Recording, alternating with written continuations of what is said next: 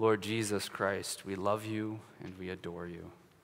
I pray today that we would encounter you, the man who was risen from the dead. It's in your name that we pray these things. Amen. Please be seated. So, if we haven't met yet, I'm Pastor Rick. Um, thank you so much for being here today. Uh, if, if we haven't met, please do fill out a connection card in the back of your bulletin. You can tear it off and stick it in the blue um, bin at the back of the service, or if you're online, you can um, I think there's like a connection button somewhere on our website, at least down at the bottom. There's a, I know for a fact there's a connect button down there, and uh, I, would love to chat with you at some point over this week, um, hear more of your story, answer any questions you might have about the church. Uh, also, kids who are here today, thank you for being here. Welcome. Uh, we're, we're delighted that children are here with us today. How do you see yourself, kids, how do you see yourself in that story that I just read from John's gospel? The, the story of, of the fishermen fishing out, casting or casting out their nets, pulling up nothing, uh, and then having breakfast with Jesus. Where do you see yourself in that story? You know, maybe you, you feel the weariness of the disciples. Um, maybe you see the, the shock uh, when they realize who Jesus is. Or maybe you feel your belly full with fish and bread as you enjoy a meal with Jesus. So, where do you see yourself in this story?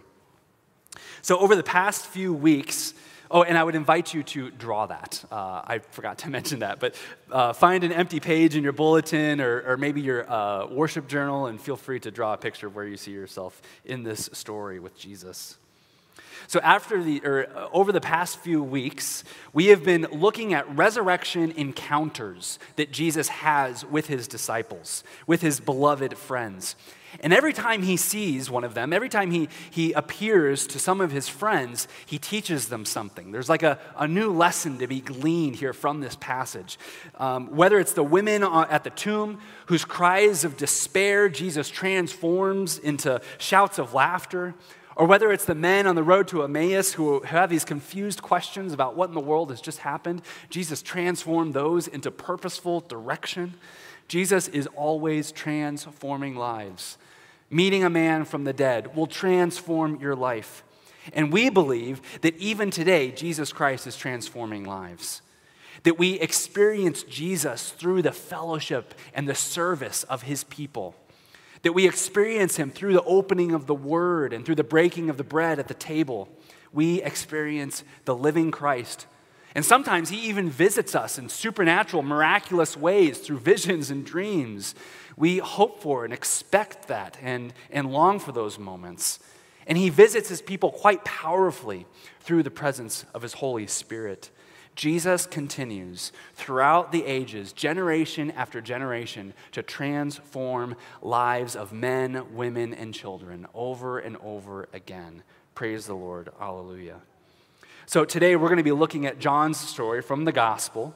This is a story that, again, is just days after the resurrection. Uh, right now, which, by the way, we, we celebrate the resurrection feast for like 50 days. Uh, and so we, we have a few more weeks left in it. Um, so this story happens shortly after the resurrection. And at this point, the disciples, they don't quite yet have the full picture of what their mission looks like. They've seen Jesus on two other occasions, but they haven't yet been commissioned to go out into the world baptizing uh, and, and teaching and, and, and making more disciples. They have not yet ha- received that mission to do that. And so they've met Jesus, they love Jesus, but they're not quite sure what the next step is. They're filled with passion, but they don't yet have a defined purpose. And maybe you feel yourself in that same sort of situation. Maybe you know Jesus. Maybe you love Jesus. But now you're at this crossroads in your life. You're trying to figure out what is this next step in my life? Maybe this pandemic has caused you to reassess a lot of life's decisions. And so you see yourself at a crossroads. Or maybe over the course of this pandemic, or maybe because of events completely unrelated to the pandemic, you have had these new discoveries in your life that, quite honestly, you find very scary. Maybe there's news you received from the doctor um, over the, even the last couple of weeks or so that have turned your life completely upside down. And so it's probably not too much of a stretch of the imagination to say that in some ways it feels like you're fishing in the dark. You're fishing in the midnight, uh, or uh, in a dark midnight, a cold night. You can feel the wind sort of blowing over you, and you're chilled, and you're wondering, is, is Jesus even aware of my situation right now? Can he even see me right now? Maybe you yourself feel like you are in that sort of situation right now, where you're pulling these nets up time after time again, and every single time you pull up a net, there's no fish in it. It's completely empty. Well, let's look through this passage. We're going to move through it in quick or in three movements. And let's see what Jesus has for me and for you this morning in this text. So the disciples are here in Galilee, which, if you're paying close attention to the Gospels, that, that might be a little surprising to you because they've, the other encounters, the other stories uh, in the Gospel, the disciples are in Jerusalem. That's where Jesus was crucified. That's where he first started to appear to people. And now they're in Galilee. Well, we learn from Mark's gospel that Jesus had actually asked them to leave Jerusalem and go into Galilee and to wait for him there, to wait for him. And so here they are. They're in Galilee. They're being obedient to Jesus' instruction, but it's not clear what they should do next.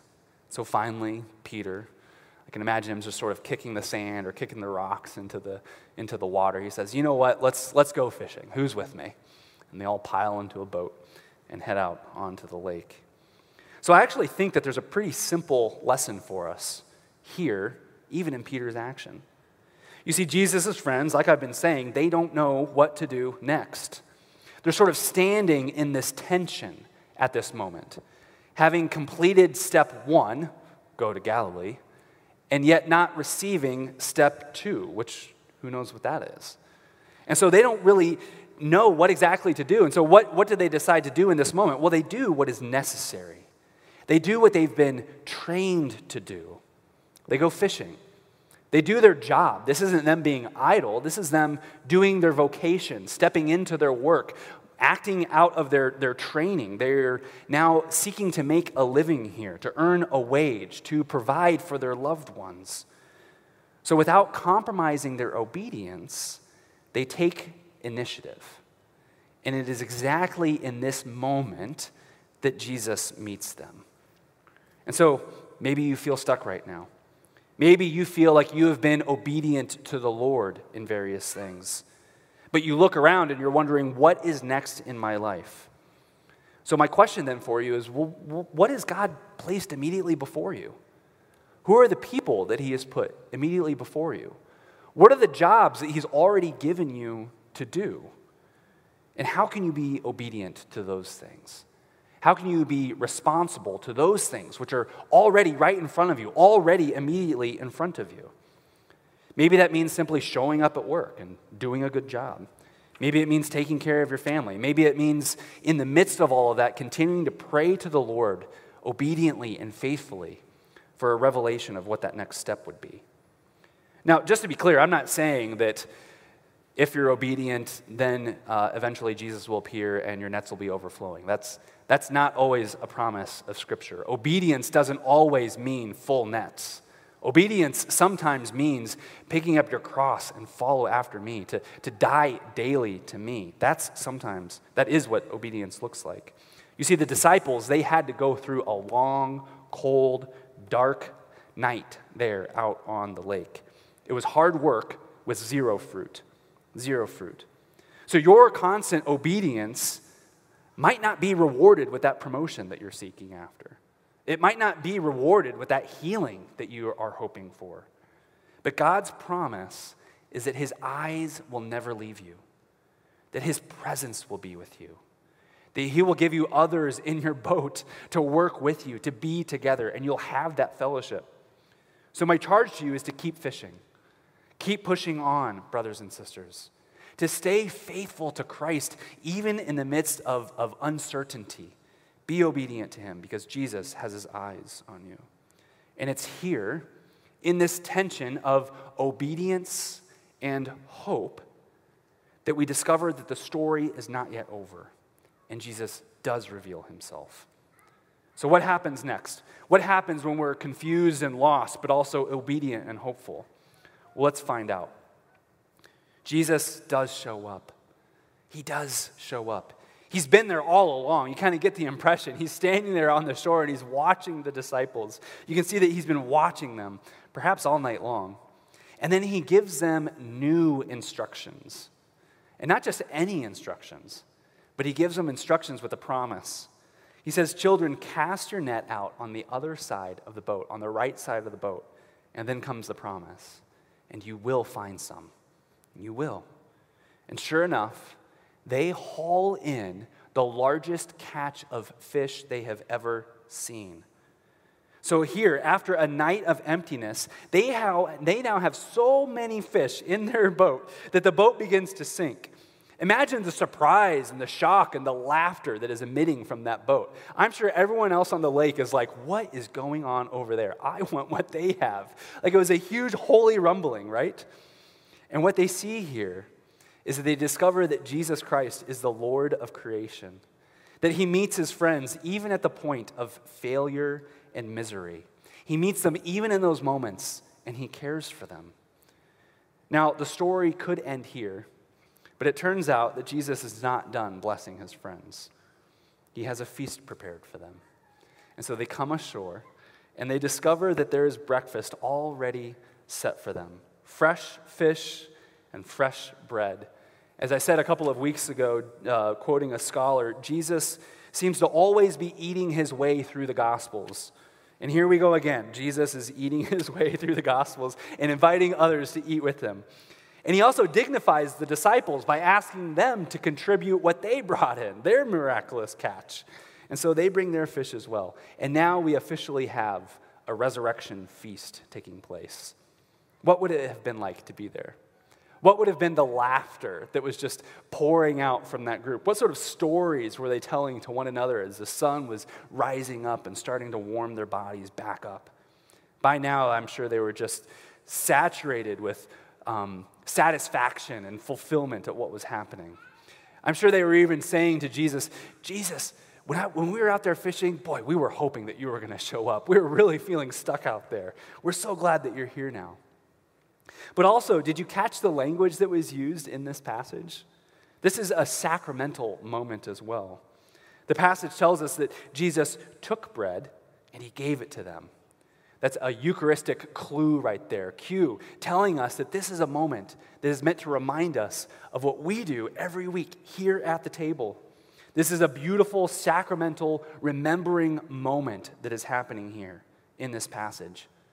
No doubt, as they're eating this abundant meal, they're reminded of other meals that they've had with Jesus. They're reminded of when they were first called as disciples several years ago. And they're reminded of that miraculous catch when Jesus again brought to them many, many fish. Or maybe some of them are thinking about that abundant, um, the abundance of wine that they saw at that wedding feast in Cana. Or maybe they're reminding the, the abundance of bread that they saw when Jesus was feeding the 5,000. Or maybe they're reminded of that last meal that they had with Jesus before he was betrayed and handed over to the authorities, in which they shared bread and Jesus said, This is my body given for you. Or many, many other more meals. You see, this isn't a, just a story about Jesus blessing those disciples, uh, although, yes, we do see that. But this is, and this also isn't just about connecting what we do on, with the table with what Jesus does, although, yes, we see that. What we see here in this meal is that this meal is a preview of eternal glory. This truly is a kingdom of God moment in which the kingdom is breaking forth onto that beach that morning.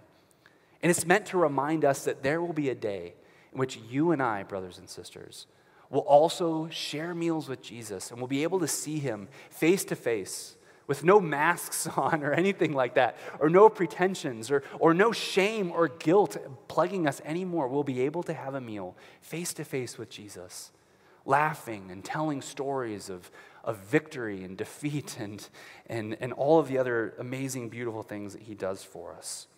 There will be a day in which he, it, we will be telling stories over those meals of the trials in which Jesus has defeated, the ways in which he's fully redeemed an entire world. There will be a day in which heaven and earth fully come together again. All sin and darkness and death will be cast away. And meals like this that we read about, these will be a common experience with choice meat, with beautiful bread, with fantastic wine.